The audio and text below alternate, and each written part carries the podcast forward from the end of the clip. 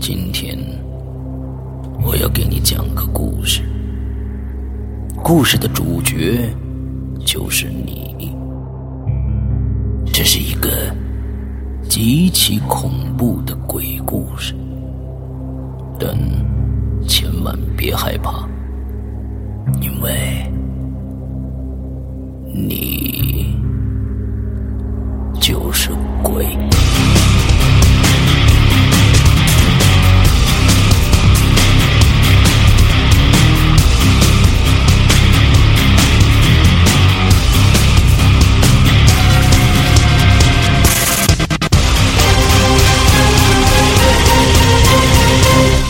现在收听到的是《鬼影在人间》。各位听众，大家好，欢迎收听《鬼影在人间》啊！最近《鬼影在人间》呃，好像内容非常的丰富啊。嗯，前一段时间那个已已经非常久远了，台湾的一件事情啊。接着呢，我们又有一个呃非常非常好听的女声啊。完之后呢，其实。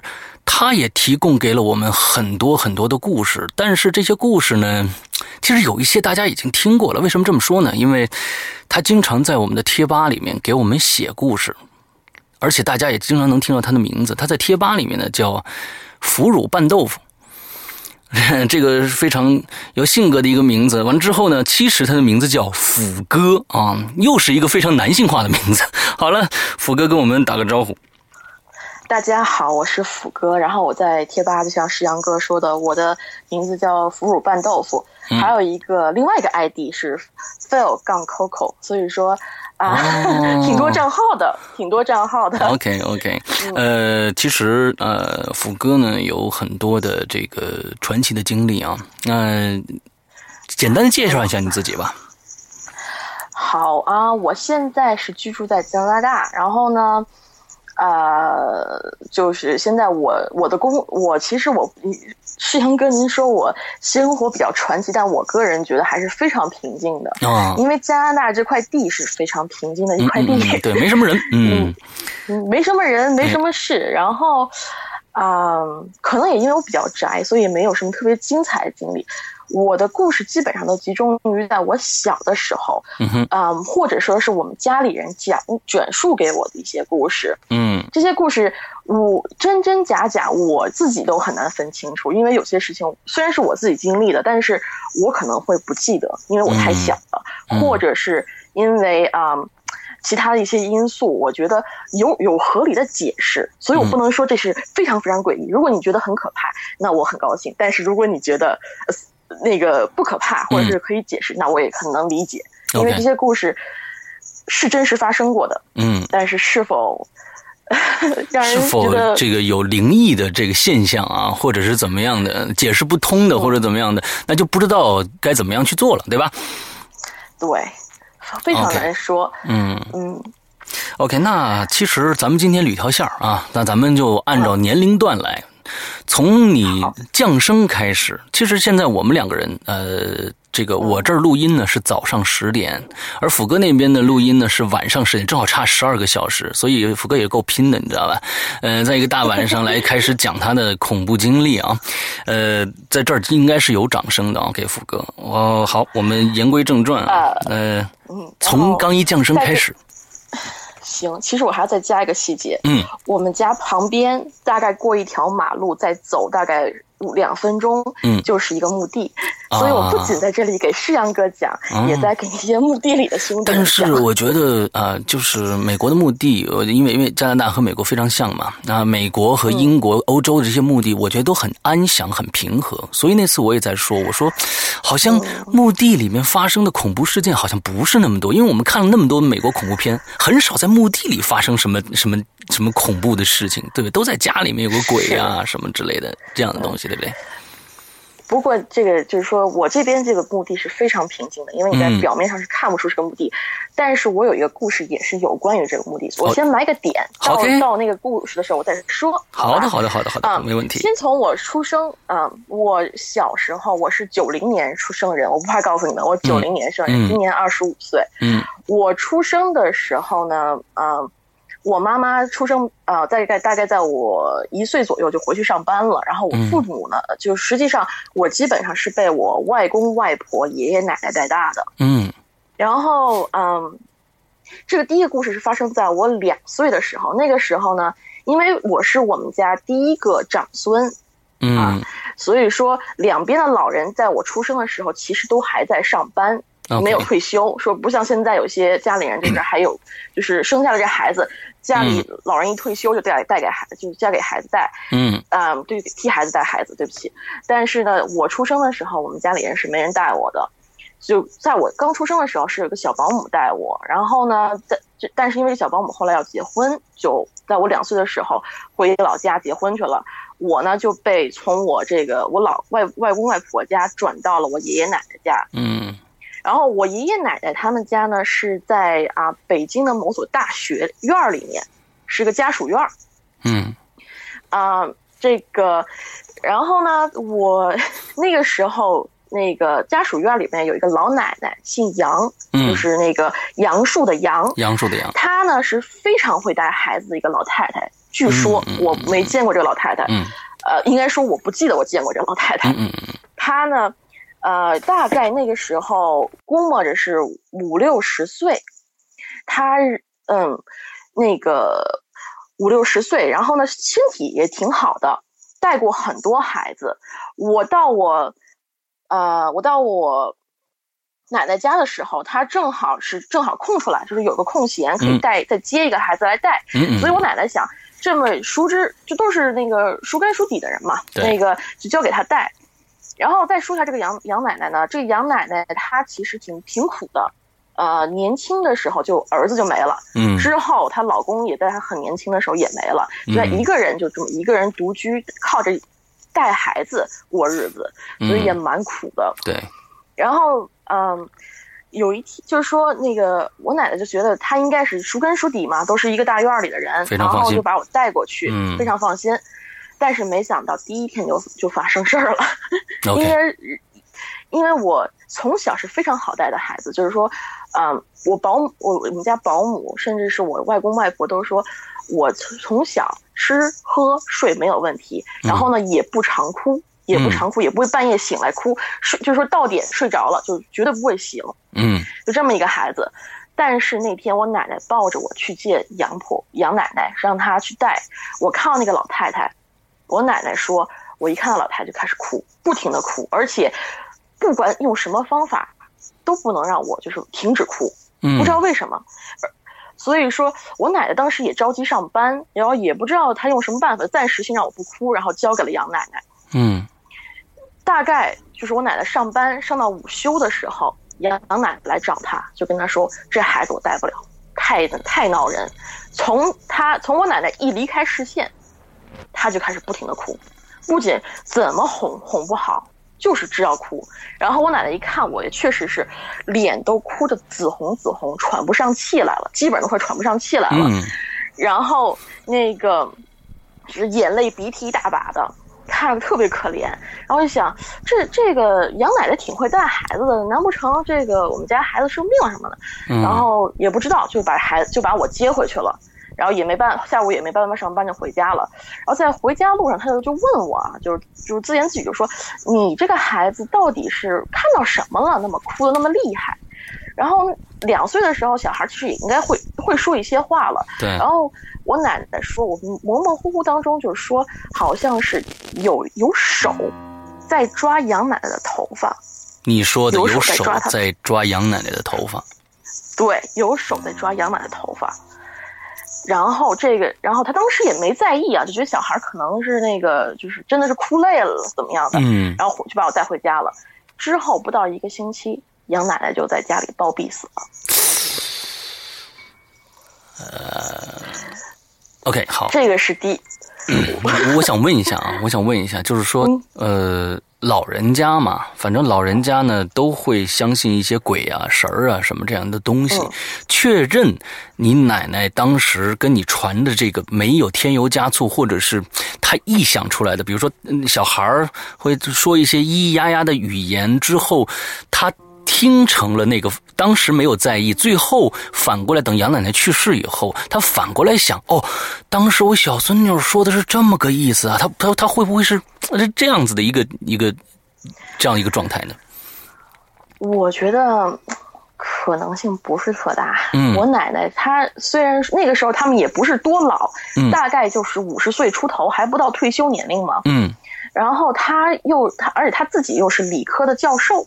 他而且他他是比较那个，就是我们家基本上我爷爷奶奶都是理科学教授。哦，然后我外公外婆他们也是学理科出来，所以我们全家都是理科出身。基本坚定的无神论者是吗？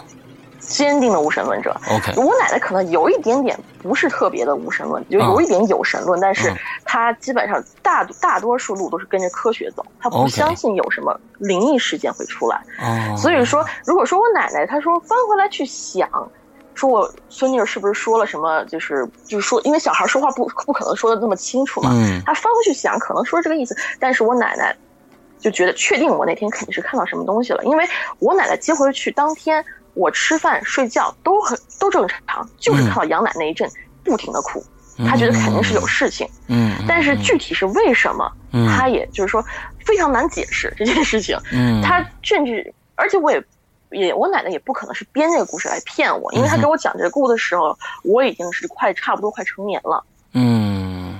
她甚至都问我说：“你当时看到什么了，让你哭成那德行？”然后我说：“我不记得了，我甚至都不记得有过杨奶奶这个人在我人生中出现过。嗯，因为我两岁嘛，我不可能全部都记住。嗯嗯。但是，这是就是这是第一故事，我我可能是有一些那个，可能也也也可能是凑巧吧。那老太太毕竟也是五六十岁、七七八十，就是五六十岁的人了。嗯。呃，心脏不好，一个人。就是过那么多年苦日子过下来，也有可能突然暴毙，也不是什么奇怪的事情。对。但是，这是我第一人生中第一件，可能是第一件遇到一个比较奇怪的事情。对，人们总说嘛，就是说这个小孩儿，小孩儿都是在生下来，嗯，他是开天眼的。随着人对人世的这个凡尘的这种浸染以后，他其实这个这个这个。天眼这个东西就慢慢就闭合住，就看不到了。有一些孩子可能就没闭合，所以才有这种这种阴阳眼的这种现象啊。你你你，我估计是是是这么一个道理。嗯，接着往下往下讲。嗯，有可能。接下来第二故事呢，这个故事我在这之前，我先在讲一个关于我奶奶的故事。嗯。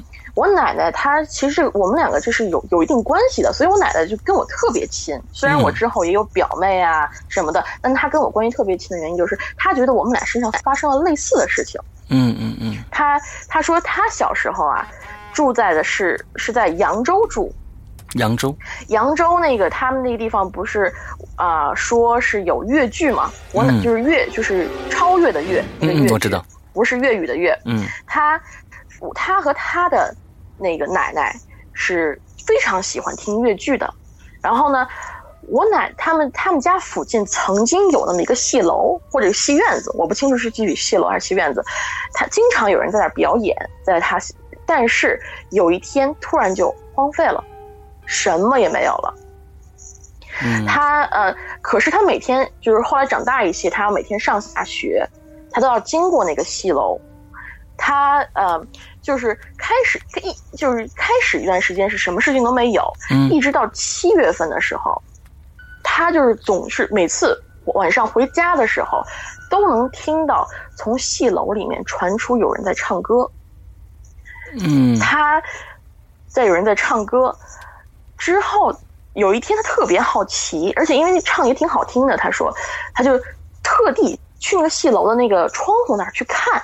而且看到有两个模糊的白影子，穿着一个好像是类似于戏服的样子，在那里唱歌，就唱唱那个唱戏。嗯具体唱什么他已经不记得了。嗯，就记得有两个影子在那唱。后来他每天呢，就基本上放下来就就去那儿听一段。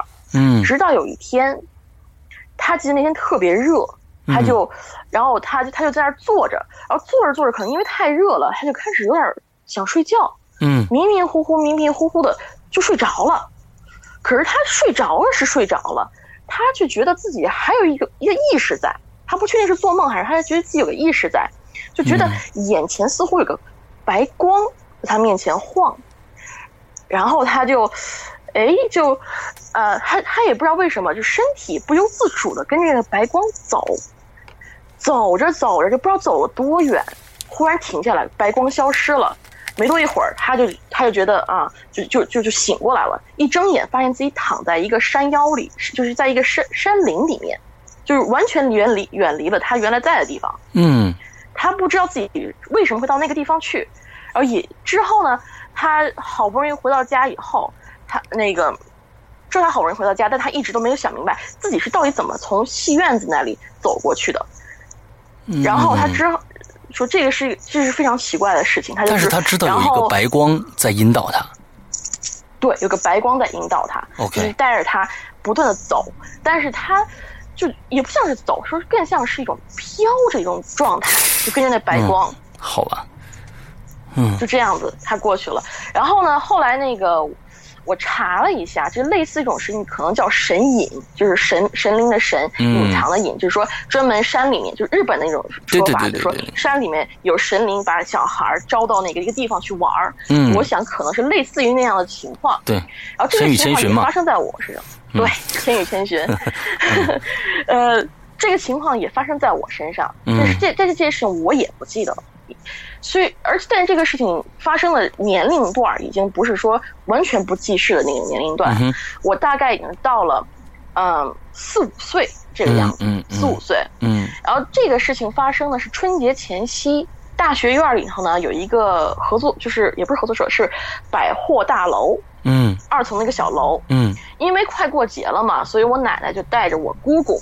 然后还有我去超市，这不是超市，对不起，是那个合作，就是百货大楼那边去买些东西，嗯，急用急的东西。然后呢，但是他们发现那天人特别多。一般你也知道，大学院里头的那种百货，就是百货大楼，不可能有太多的顾客。但是那天不知道为什么人非常的多。然后我奶奶就让我姑姑在门口站着，陪着我。看着我，别让我走丢了，然后自己进去去买东西。但是我姑姑那时候也就可能二十岁出头，非常年轻，她也不会带孩子，就那个就在就就在那块等着。然后过了一会儿，看到她自己有个朋友就过来，然后一块聊了会儿天儿。聊着聊着聊着，我奶奶买完东西出来了，一出来就发现我不知道什么时候不见了。no，我不知道什么时候不见了。然后呢，我姑姑一直说，她一直抓着我的手。她一直是抓着我的手，可是就是不知道怎么回事就不见了。嗯哦，好吧，这个被拐了吗？不，像是被拐了。对，OK。然后我我，然后我奶奶着急了呀！你想，当时可能就是九四年、九五年那样子，刚可能刚刚有一些就是被就是贩卖小孩的那种事情发生嘛。他们赶紧就回到家去找我爷爷，四处去找我。嗯。然后呢，他，然后那天他们，我我奶奶特地给我穿了一个大红色的棉袄，就为了让我就是比较突出嘛，好就比较好认。嗯。但是他们沿路去问有没有人看到一个穿大红棉袄的小孩儿，很多人都说没有看见，没有，没注意，或者没注意怎么样。嗯。就说他们怎么找，甚至把大整个大学院都找了一圈就是不见我的踪影。嗯。然后那个最后，他们是从早上十点钟。一直找到傍晚，还没找到。找到傍晚，都没找到。最后没办法，就去警察局报警。嗯，报警的时候，他们接待他们的是一个老警察，年纪大概可能跟我爷爷奶奶差不多大。那个时候，就是说，他们那个老警察非常耐心的听完了他们从头说到尾的过程以后，然后那老警察就说：“宽子说，你们也不用就说报警，你们家孩子已经到回到家了，你们回家去看看就知道了。”他他这么肯定的说吗？非常肯定，非常淡定，而且就说，你们家孩子一定到家了。OK，好。然后，嗯，我们家人开，我爷爷是很生气的，他觉得这警察很不负责什么的。但是没办法，警察说我不跟你立案，你赶紧回家，你孩子到家了。然后他们就赶紧往回走。一到家，果然我就坐在门口蜷缩成一团儿，睡着了。就坐在家里门口，还穿着小红棉袄。对，穿着小红棉袄，就在那儿，就就就就在那儿睡着了。然后这事情没办法解释。是的，这个这个，关键是这个警察，我觉得让我忽然想起了一个一个人物啊，一眉道人。不知道为什么，就是就是一眉道人那种感觉，他就知道你回去了，完了之后还不给你立案。那那你之后家里人有再去找过那个老警察吗？嗯，是那个我 我觉得。我也不知道那老警察怎么，他也说那个我奶奶说那老那个老警察也没算也没说，就是听完故事就说你们回家吧，孩子一定到家。嗯，他觉得这事儿很奇怪，然后他又想起自己小时候这种类似经历，他就觉得可能我也是跟那个被什么神灵招到到什么地方去玩了，而且正值春节期间嘛。嗯，据说春节期间不都是很多的那些小小鬼啊、小神到处跑嘛？啊，所以也很难讲。但是说句实话，他我们家主要以那个。主要是以无神论为主的，OK，所以我奶奶也这事儿一直压在心里头，没跟我讲，OK，嗯，一直都没跟我。那这是什么时候给你讲的故事呢？就是我有一年回国，然后在一个夏天的时候，我奶奶就是很无意，就是突然想起这件事儿，就说你小时候其实我就跑丢过一次，跑丢过一次，然后莫名其妙就回来了，然后我问她是怎么回事，她跟我讲了一遍。我天呐，我觉得你这是有护法，嗯。不知道 这个不知道，而且当时我们家住六层，我们那个那是一个牌楼嘛，住六层，每个阶梯大概有大概二十厘米高。你想四岁的孩子爬六层楼而不声不响，周间周围也没有邻居看见，就是突然一下好像啪出现在那个门口了。所以你要开始讲你你你奶奶那个故事，跟这个故事非常的像，对不对？对，非常的像。他就他不一样是他自己知道自己去哪儿了，而我醒来以后。就是我睡醒就把我弄醒了以后问我你去哪儿了？家里人找你找疯了。我我我就是说我，当时他们就说我的反应就很迷惑，就好像什么都不记得了。这特别像被外星人劫持了，你知道吧？对。OK，我们听了两个故事，都已经非常有传奇性、传奇色彩了啊。嗯。我来接着来，接着来。是。嗯。之后呢，就是上幼儿园了。上幼儿园呃。其实幼儿园发生就是些小孩儿小事儿，对吧？嗯。但是我因为我是这样子，我我爷爷和爷爷奶奶、外公外婆都是在同一个城市里面，这个这不不是很多家里人都能做到的。嗯。就是说同同在同一个城市里面，那个时候呢，我是周末周一到周五在我爷爷奶奶这边，然后上幼儿上托儿所上幼儿园，周末呢去我。啊，回我爸妈家，实际上是回我爸妈家，然后我爸妈再带我去我外公外婆家住，住一宿。然后，这个当时我外公外婆住的是个非常旧的家属楼，那个楼是什么样子？那个房子里有几个房间，我都已经不记得了。但我就记得那个家属楼里面，就那个房那个楼里面，一就是 sorry，对不起，那个他那个家里面就只有一个房间。是我们去经常住的那个房间的墙是洋红色的，家具是大红色的，是个就是全部都是红色的。这这是个这是个什么审美呢？这个不知道不知道。就我审我我就是就是印象最深就是这个房间全部都是红色的。嗯，而然后呢，这个房间最奇怪一件事情就是。我每次，比如说周一到周五在幼儿园玩儿，或者是去托，就是会，因为小孩你知道很容易丢东西嘛，嗯，就比如说有个小小，就是丢一些什么小，就是小玩具啊，或者是手帕手绢啊什么的，经常会丢，嗯。可是我不管怎么样，只要我去了那个房间，在那个房间里住一晚上，第二天我就能在房间里找到我在就周一到周五丢到这个东西。什什什么？不是，呃，这个。嗯，这个我我我倒没有感觉到恐怖啊，或者是那种我感到奇异，就是说特别像童话故事，你知道吗？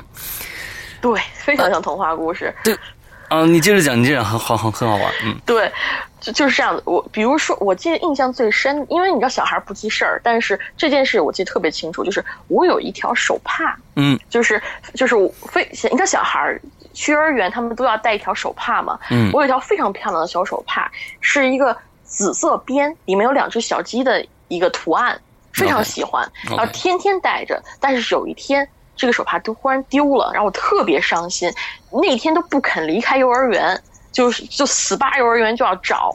嗯，后来是家里人把我抱回去的，哭累了抱回去的。当那后来过就是这这是这，然后之后我去我外公外公外婆家住了一晚上，那个手帕又出现了。在哪儿出现？非常神奇的，就 我好像就是放在床边那个桌子上，你知道床床边有床脚柜吧？嗯，就放在一个红色的床脚柜上，然后我拿出就看到了，然后我我特高兴。这个这个会不会是我我我想做个解释啊？就是说，嗯，会不会是呃姥姥姥爷觉得，哎呀，孩子那么喜欢这手帕，我们找一条一模一样的，给再买一条，或者这手帕上有没有什么记号？你一看就是你原来那条。有有记号，我们就我们家都会缝，就是我爷爷，嗯，他亲自把我每条手绢上都就绣一个我的姓，都把我姓绣上去，然后绣的很丑，嗯，他的字非常的丑，但是是我爷爷的一片爱，我，而且就是非常独特嘛，但是你也可以说是我爷爷奶奶他们合伙哄小孩，但是小孩子有种能力，就是他如果丢掉一个玩具，嗯。然后呢，他玩了很久这个玩具，他突然有一天丢掉了。嗯，你再去给他买个新的，他可能不认这个玩具了。对的，对。但是我就不知道，出于直觉，我就觉得是那个是那手帕。嗯。而且再加上我说过，我们家的家长都是理工科的人，思维非常的直接。嗯。就是说，比如甚至说，就是过生日，过生日那一天，突然就是，啊，就是说他们都会提前一星期问你。啊，我给你买这个可不可以？嗯，那个过生日那天要不要吃蛋糕？他们是不会给你想惊喜的。而且我们家最会哄小孩的是我外公，而我外公是那种哄了你一定让你知道的，你得知道是他哄的你，他不可能说就就给你个惊喜什么的。但是你也可以说他们不知道怎么想了，就是安排了这么个计划哄小孩开心。但是说句实在话，我我我父母那时候非常忙，没有那个心情。嗯，而我的长辈们，他们也不是那种就是会用这种方法去哄我的人。我就觉得那个房间很特别。OK，哪怕这么多年过后。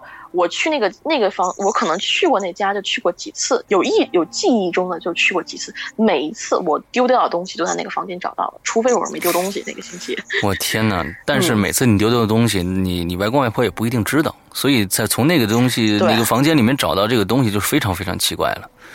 OK，是是非常奇怪。那这个屋子除了这个百宝箱的功能以外，还有什么其他怪异的事儿吗？我。除了这个百宝箱，其实除了这个颜色和这个百宝箱以外，没有什么其他诡异的事情。一直到我想起有一次，我问我奶奶，嗯，我问我外公，就是说外公外婆，我就说为什么那个房间是大是洋红色的，墙是洋红色的，不是白色的？你知道，都是一般墙都是白色的。嗯，然后我外公特奇怪问我说，那个房间是白色的墙啊，你怎么看成洋红色的了？啊？那 家具呢？这。家具他说是红色的，因为那个房间曾经是我外公的爸爸，也就是我曾外公的房间。他非常喜欢红色，家里的所有他的家具全部都是红色。但是他说那个墙绝对是白色的，不可能是洋红色。那而我外而而我外公的父亲，在我出生后不到一年就去世了。哦，所以说。这个我不知道是不是他老人家逗我开心的一种方法，但是，呃，但是这个都很难说清楚，很难说清是不是 OK，或者也许是我小时候记错了，或者那段时间我眼睛出问题了，这个很可能性很多，但是我心里希望是，我是我那个曾外公在隐隐之中帮我找回那些小东西来逗我开心。哦，哎呦天，这个这个，我觉得还是蛮有爱心的一个一个一个结局的。我觉得这特别好，特别好，特别好。是，嗯，也有可能那个时候就是说，你进了进了屋子里面，你发现满屋子全是红色的东西，好像映照着墙，感觉也是那种红色的感觉，也说不定。可怕，对吧？对，但是但是，我觉得这这里面传达了，假如说用这种方式去解答这些故事的话，我就觉得嗯，特别特别有爱的那种感觉。对，嗯。是，我觉得我虽然这些这么这么多经历，我基本上没有遇到过一个非常有害的经历，都是感觉中是非常奇怪，这件事情非常奇怪，但是我并不觉得有什么危险性在那里。面，我并不觉得有非常危险性，除了最后的几个故事，可能听起来会有点瘆人，但是我的发生在我小时候的事情都非常的温馨，我不知道为什么，也也可能是冥冥之中我比较讨人喜欢吧。OK，好好好，来接着讲，接着讲，嗯。先生，之后这个故事有点瘆人，有点瘆人。这个呢，是我后来我们外公就搬到另外一个地方了嘛。搬到另外一个家。这个家里头啊，它是有三室两厅，一个饭厅，一个客厅，但是有三个房间。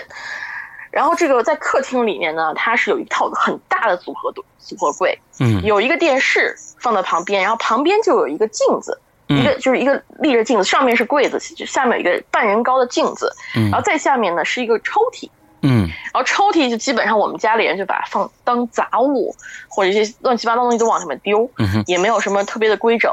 嗯哼。这事儿呢发生在我小学一二年级，我不确定是一年级还是二年级，一二年级的时候，那个时候呢，就有一天周末我都是去外公家，然后呢，我是礼礼拜五到外公家，礼拜天走。那天那事情发生在礼拜天的下午，嗯。我记得非常清楚。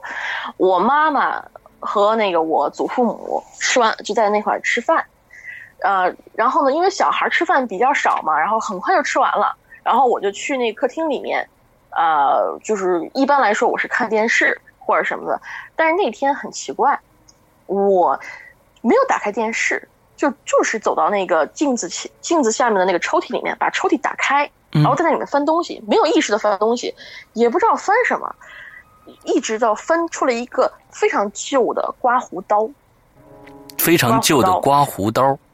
对，刮胡刀。然后这个旧到什么程度？上面有一些是锈锈迹，就有就你知道刀片放久了会有一点锈迹，嗯对吧？嗯上面有已经有开始有锈锈迹在上面了。嗯然后我就看着这个刀，然后呢又看了看镜子里面自己，当时不知道是怎么想的，拿起刀就学学男人刮胡子一样，在脸上开始刮。我的天哪！然后 你知道一年级的小孩，一二年级小孩不可能就是蠢到开始拿刀刮自己，你知道吗？但是那但是那天我不知道为什么就拿刀自己刮，然后是第一下就划出了一道血痕，然后开始有血渗出来，然后就不停的往下刮刮，然后。然后我自己也不觉得疼，当时不觉得疼，然后看到镜子里还觉得自己特搞笑，在那笑，然后就你怎么会笑呢我的天哪不知道，完全没有意识的。现在我还记得我自己对着镜子笑，这个镜头我现在还记得。嗯然后一直到我妈妈吃完饭进来屋子里找东西，看到我那儿刮拿刀刮自己的脸，她吓到了，天哪，真的好吓到了恐怖！一把一把就把我手里的刀给夺下来了，扔到一边，说你在干什么？然后我才反应过来，看到满脸下半张脸都是血，然后开始，然后也这时候瞬间就感觉脸皮很疼很疼，就是那种针刺疼，然后就开始哭哭打，也不知道怎么就开始哭，然后我妈就也也吓到了嘛，赶紧就去厨房拿那个拿毛巾什么的给我擦脸。最奇怪的是，把我脸擦干净以后，并没有血道的出现，就是你让我划一刀下来，你是会有道子的，没有血道的出现，而且但是我们家是遗传那个，而且甚至说连出血点在哪里都都看不到，就是啊那张脸擦干净就是白白净净的，白白净净的，但是我可以感觉到疼，很疼。不是我，现在想起来我还对对对对，我我是感觉可能，你你你你要知道，就是这这是这种桥段，经常是在这个恐怖片里面看到的。就是说，呃，我们我们都看到一个、一个，就是美国的恐呃这个恐怖片叫《Mirror》，嗯，就是就是镜子嘛。之后对。他没有做动作，其实镜子里面的人在做动作。完了之后呢，他看到镜子里面的那个自己之后，拿着刀在割自己，完了流血了。其实他自己没有反应。我最开始觉得可能是你自己的，你还对镜子里面笑。之后镜子里面那个东西出血了，但是你妈也看到你满脸是血啊。但是擦完了怎么会什么都没有呢？不知道，这个非常难解释。有后来我认识一个朋友说，可能是就是他就划的很轻，就出一点就是皮就是皮下出了一点点血，可能是非常浅的道子，所以擦看不到。但是我不清楚这这件事情，我现在记忆犹深，就是我拿。拿刀刮我自己的脸，但是我自己并没有自虐倾向，我是很怕疼，甚至说我学切菜，学切菜我都是非常非常慢的去切，我就生怕会切到我自己手。我是嗯从小到大就是非常小心的一个小孩，不可能干这个，就不可能说突然有天抽风刮自己脸，没有，从来没有过，这是唯一的一次，嗯，这个这个这个这个好瘆人，这个这是唯一一次。嗯而且最可怕的是，那天在我那个怎么说呢，在我离开我外公家后没多久，我脸上的疼痛也不见了，也没疼了，也不疼了。而且我们家是非常容易留疤的那个，就是体质是非常容易留疤的。我疤痕体质，对我现在脸上除了痘痕以外，根本就不见任何的那种，可能是当时刮刮脸刮下来的，而且也不可能是刀片上的锈迹，因为锈迹非常的小，我记得是非常就是就是就是边上有一点锈，不可能说是，不可能说是把脸刮出全脸都是血。OK，当时这个剃刀这件事情。这个刮胡刀是剃刀，还是那种男士的那种老式的刀放放刀片的那种刮胡刀？你知道那种就是就是那种现在那种塑料的那种刮，上面有三三片刀片那种，非常非常普通、非常常见的那种刀片。OK OK。而且那种刀片，实际上如果你要是就这么顺手刮刮的话，也不可能出现，嗯嗯，就是说把脸划破的情况。但是不知道为什么，我不知道是用对用错劲还是怎么，就是把脸划破了，而且划都是脸血。是，所以这件事情，我我不我我很难解释到底是为什么，有可能是因为，嗯，精神那那段时间那个精神恍惚或者什么，但是那么小就精神恍惚了，可能。但是我后来想一想，差不多就在那同一年，嗯，我外祖父的父，我外祖呃外公的母亲去世了，那个那个我外公的母亲非常疼我。基本上就是说，他对全家人都不好，就对我好。嗯，我想是不是他？而但是他的葬礼我没有出席，因为我那时候才七八岁。他们就是说小孩不要去葬礼。我不知道是不是因为这个，我外我我 我太太就应该叫太奶奶这么惩罚了我一下，有点怪怪罪你啊，怪罪我。然后你想，然后这件事情发生没多，就是说可能。又发生了一次类似的事情，但是没这次没见血，嗯，这次没见血。这事儿呢，就是一直到我小学五年级，我要出国了，出国之前发生的。嗯，这事情呢，也是我在客厅里面坐着，然后在那看，就是在那看电视，可是不知道怎么着，就慢又神游，就是走到了那个镜子面前，然后去打开那个抽屉开始翻，然后翻出来以后。翻出了一把旧剪刀，然后就开始对自己等一下，等一下，这这个这个这个镜子和下面那抽屉还是你你你奶家的那个那个同一个抽屉是吗？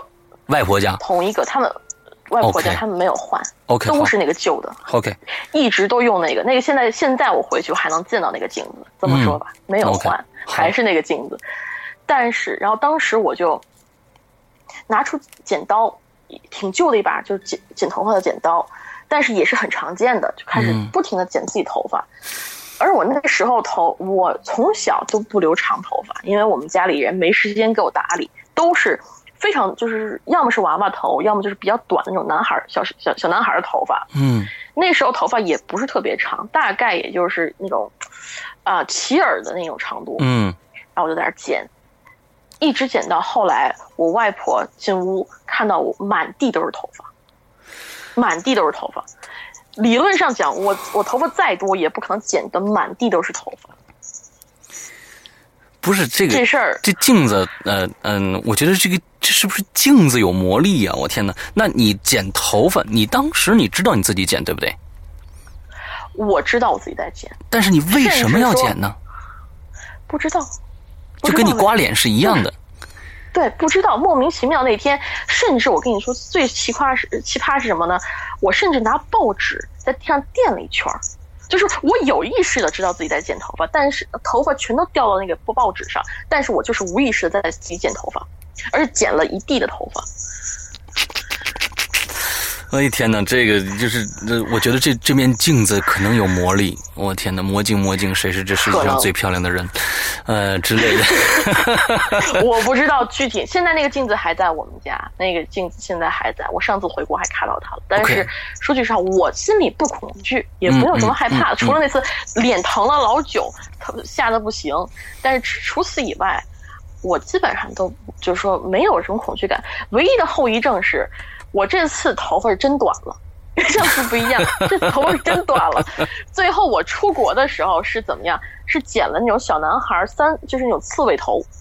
哦，我的妈呀！剪了那种刺猬头，剪了那种刺猬头。所以我一开学，当时很多外国同学都问我说：“你到底是男孩子还是女孩子？你头发怎么那么短呢？”就 老是问我这种问题，甚至还有一次被人厕所女厕所里轰出来。哦，就这样子。但是这件事情就是说，我不知道为什么自己会给自己剪头发。嗯。但是而且还剪了一地的头发。嗯。但是我头发，我确定我头发没那么多。哦。嗯，虽然说。没有什么特别可怕的后遗症，但是我想现在想想看，那镜子是我太奶奶对我是舍不得我，所以要让我留点东西，还是说就是镜子本身的问题？嗯，但其他人，你们家里其他人有没有遇到过其他的跟关于这个镜子的一些奇怪的事儿呢？这个镜子其实，在那个就是从他们搬到那个家，甚至可能更久，都一直就是就是就就是。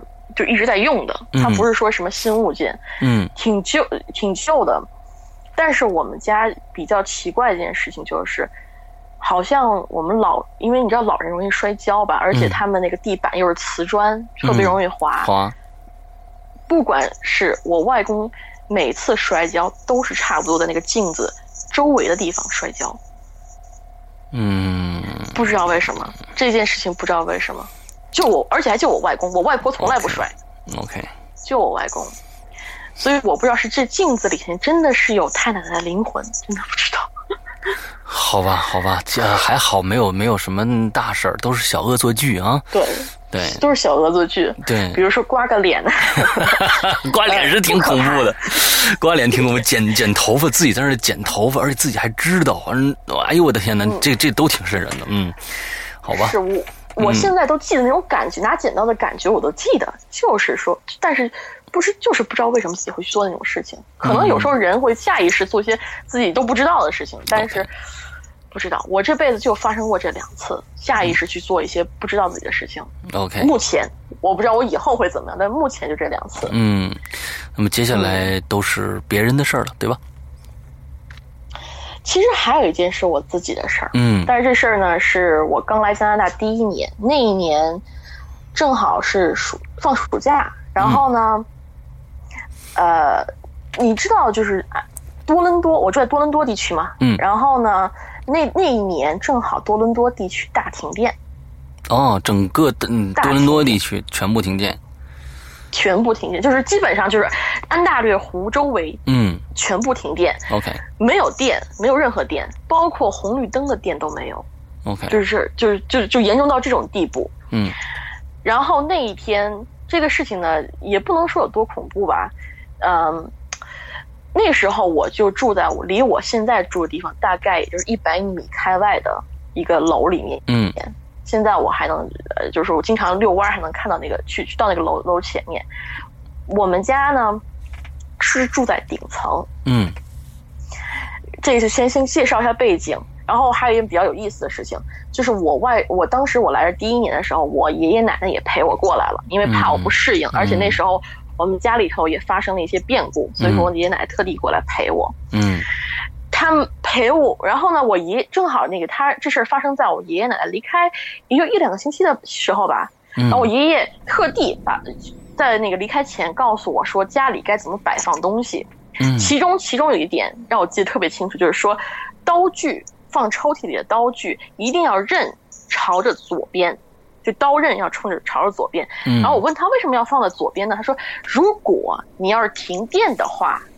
你去摸这个刀的话，你不会摸伤手。你因为你知道刀刃是冲左边，而基本上我们家都是右撇子嘛，所以不可能说顺顺着顺着摸，这刀是不会切到手的，不会割到手的。他说这话不到一个星期，安省大停电，从来没有过的停电，大停电。好的不灵，坏的灵啊！这 这还可以的，这还可以的。嗯嗯嗯嗯，这个。嗯，这这这事儿，这就是个小插曲啊。嗯，我也不是说我爷爷特别乌鸦嘴什么，就是这 这就觉得现在想想挺神的。我爷爷居然能预料到他在走后没多久就会安省会发生大停电，嗯恶性停电。嗯，然后那天我就记得那时候我爸爸跟我妈离婚，然后我爸爸为了保证我家庭比较完完整，就娶了我后来的继母。嗯然后我继母带了一个带了一个比我大几岁的哥哥，嗯然后我们这是一家四口。嗯然后呢，那一天是这样子，加拿大这边电梯电器是没是都是那个电电电来运作的，没有嗯天然气，或者说嗯天至少我我们租住的地方都是不用天然气的，都是用嗯电的。嗯嗯，我所以说一停电的结果就是没法做饭家里的菜没法做饭，嗯没法烧水，什么都做不了，所以我们只能就是开着车出去买东西，好不容易买了点东西回来，吃饱了，然后呢，我们一家四口就坐在那个阳台上看星星。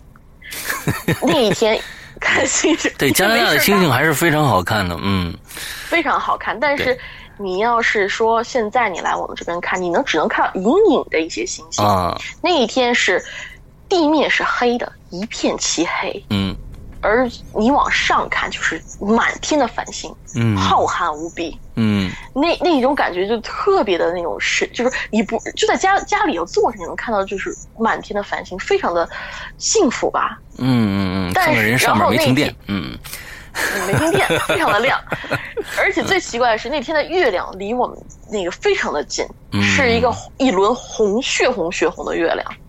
哦。血红血红的月亮，所以说那这件事情，然后之后呢，我们家就在那儿看星星，看到一半儿的时候，我哥就看往地上一看，我们家的阳台正对着的是那片我们家附近的那片大墓地，嗯。那片大墓地，嗯。然后呢，他就看到墓地的尽头啊，无有无数的小小闪光在那儿，在那儿在那晃动，在那不嗯不停的高速的运动，就是在嗯在就是在那个墓地里面。嗯然后他就说那些东西到底是什么呀？那个，然后我们就看，呃，但是又是又是特别的黑，一片的黑，又看不清什么，就只能看到是很多小亮点在不停的动。嗯这个我就觉得，呃，后来我猜测啊，萤火虫最近就是经常。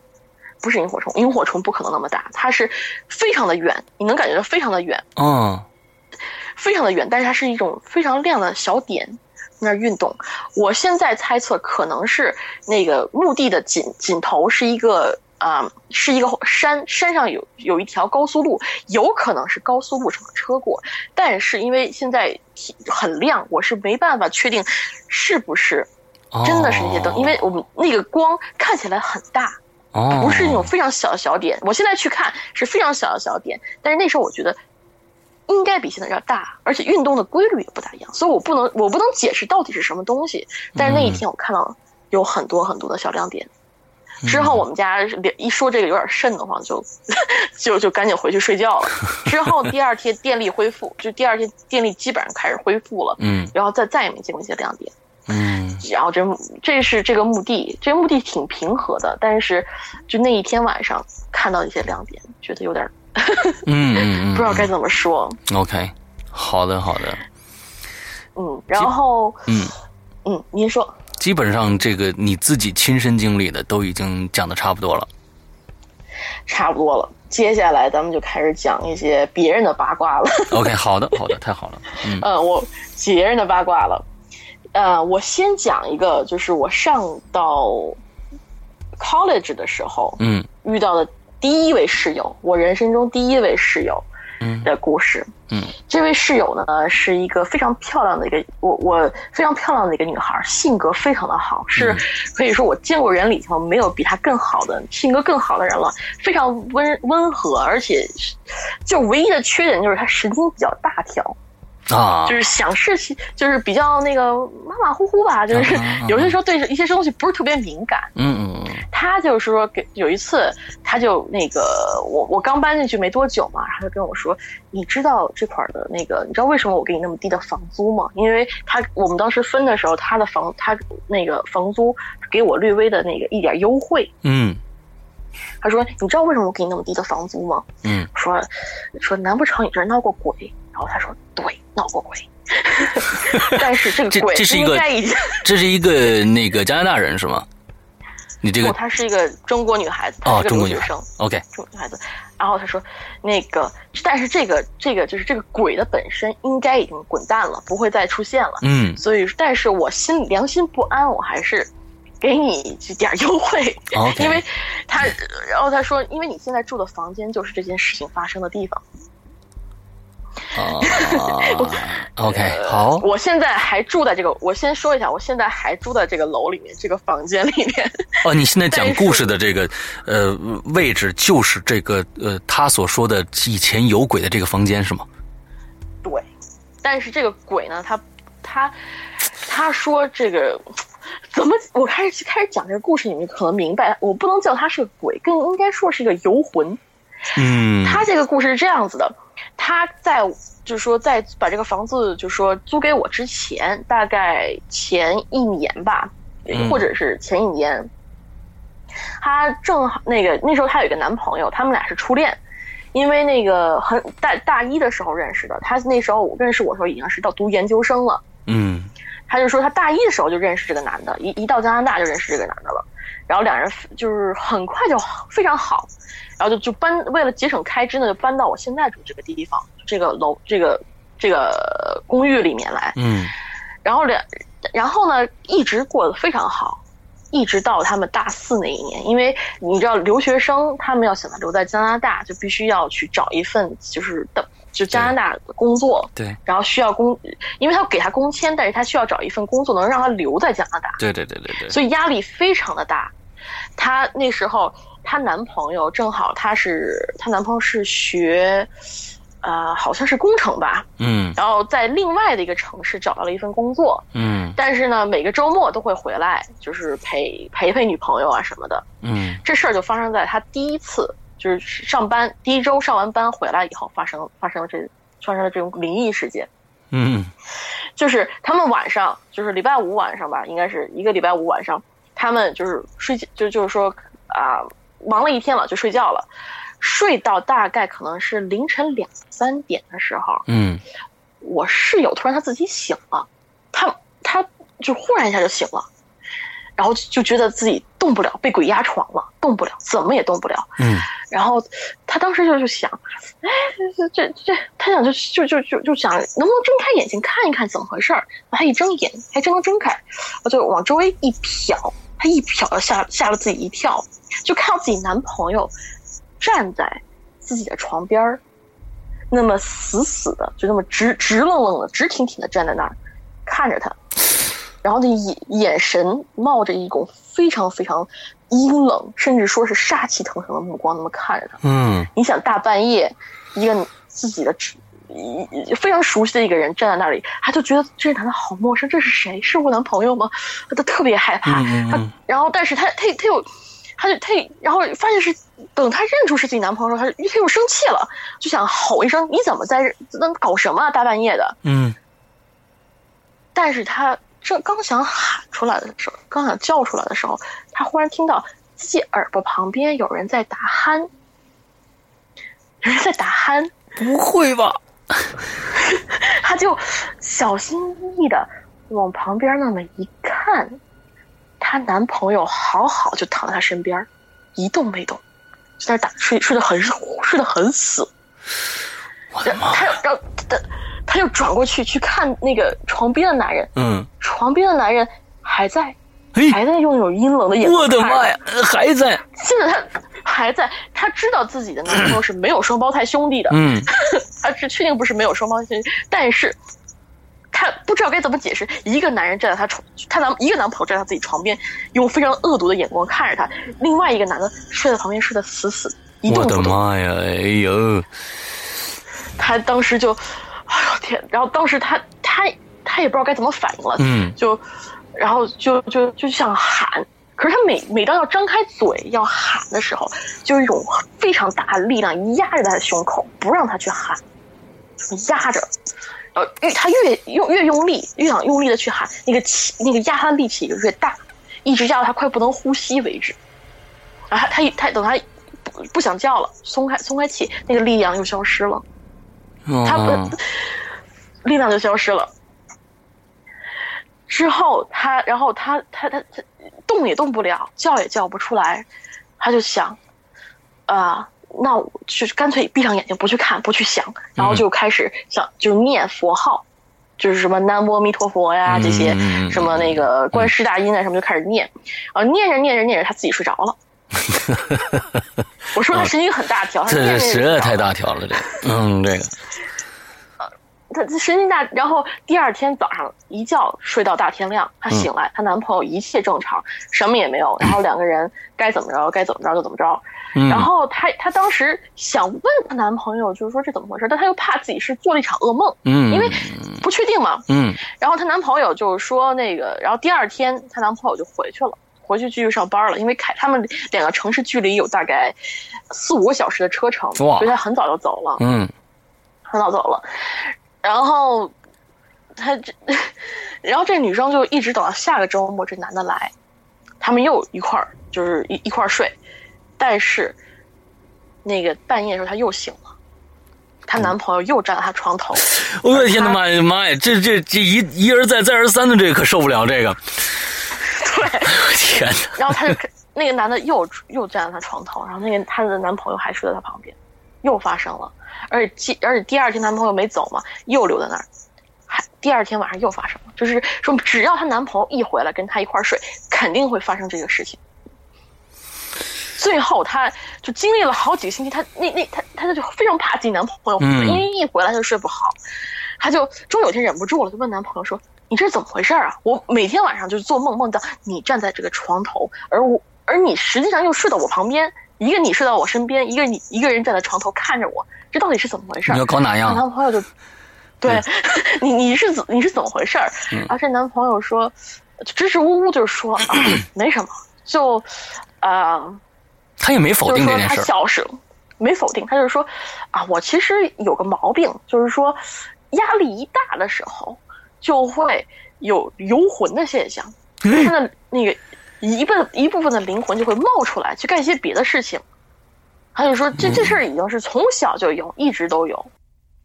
一，然后他们家也试过去找什么道士啊、方士啊去解决这个问题，但是我的说没有！效果，看了说压力，就说压力太大了，对不起，然后非常就是非常诚恳的道歉，然后说那个我真的是非常爱你，我没有想到这个会伤害到你或者是影响到你，说的可真诚了，然后那个，然后那个我 我那个室友他就信了。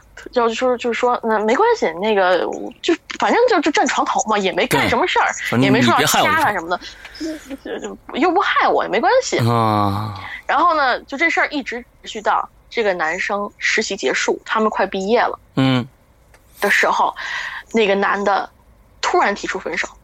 这事儿一直发生到延续到他们快毕业，然后呢，这男突然提出分手，说啊，我另外找了一个女孩儿，也好也好也好也好，然后另找是个本地人，嗯。然后我就说我们分手吧，我需我需要就是在加拿大留下来，我非常我们家是希望我在加拿大留下来，嗯跟你在一起我们没有希没有希望，就这么一、一堆废话，嗯，最后劈腿成功就就走了。嗯然后我室友当时特别伤心，然后每天就是跟那个游魂一样，就在那个在学校里面 他变成游魂了，嗯他变成那种，就就跟那个披头散发，过得非常的惨。他说自己那时候过得非常的痛苦，嗯一直然后然后这个这个男的有个朋友，他们的共同那个朋友看不下去了，就跟他讲说：“你嗯不要为这个这个男的难过。这个男的他去实习的第一个星期就跟那个女的好上了，瞒了你这么多长时间，你你都没发现吗？”啊，原来是这样，然后，但是我室友一听这消息就愣住了，说第一个星期就勾搭上了，第一个星期那男的回来，以前他们一块儿睡，从来没有发生过事情，就是他去工作，第一个星期回来，嗯就有一个灵体式的东西站在他床头，用一种充满杀意的眼光看着他。那确实是是不是男朋友压力确实太大了？不知道是压力太大，或者说她心里当时有个非常，因为她知道那个，如果说当时她男朋友要是非要提出分手的话，她可能是 嗯，就不会分的，你知道吗？嗯但是她就觉得想这个男的是不是就是这个灵体出来是不是就是想要，如果他要做点什么的话，不，如果他当时要做点什么的话，哦，你想他当时想喊喊不出来，甚至透不过气来，他想起这个，如果说这个男的当时灵体要想做点什么，那我现在还活得下来吗？我的妈呀！要是这么想的话，嗯他这么想，然后后来他就是后来这个男的离开他生活了以后，他就再也没有碰，就是再也没有遇到这个这种事情了。但是给他印象非常深，说这个男的就是在那个床头，他后来特地养了一只猫，领养了一只猫回来，你知道吗？嗯她她是对猫过敏的一个女孩子，嗯她特地养了一只猫在这儿，她特地养了一只猫，然后她然后还搬去了，就是搬去了另外一个房间去住，她不在这个房间不敢住了。，OK，所以说说这事儿，然后我想，我当时听还挺有意思的，没觉得害怕，因为我觉得 那男的已经走了，不可能再出现了。嗯，所以说，这就是发生在现在这个房间的事儿。我不知道这男的会不会哪天又游魂飞回来。哦，那我觉得他的 他的这个这个力量还没有那么大，那我估计他呢最多也就是几尺远，那可以把这活儿分出去，完了之后干点什么事儿。但是就，但是这事儿对我室友就是说，他讲上了就有点后怕，说你现在住我这房间，你要有什么事儿，别忘了一定要大事，一定要想办法，就念佛号，就跟我说，嗯只要鬼压床就念佛号，嗯念佛号，保证管用。嗯然后，当然现在我住这么久，我从来除了就是有时候睡醒了脚抽筋儿了以外，基本上没有鬼压床过。那还跟那个室友一起住吗？他在这儿住了一年，他就走，他就那个哦研究生毕业了嘛，然后哦走了。嗯嗯嗯嗯嗯但是他人非常好，就是哎呀，就这是他的故事，他的八卦。，OK，然后下面我再说一个八卦，是我一个同事的。这个故事我其实写在那个引留言下面。啊，在引留言里面写过的话，那么这样吧，嗯还后面还有好几个惊悚的，你刚才说了，就是在后面有几个惊悚指数比较高的，是吧？那我们留到下期吧。嗯，虽然这样有点不人道啊，让大家再等一个一周或者两周的时间才能听得到，但是呢，我觉得嗯，好饭不怕晚，我们。采访这个辅哥的上集就到这儿结束，下集请敬请大家期待。OK，拜拜。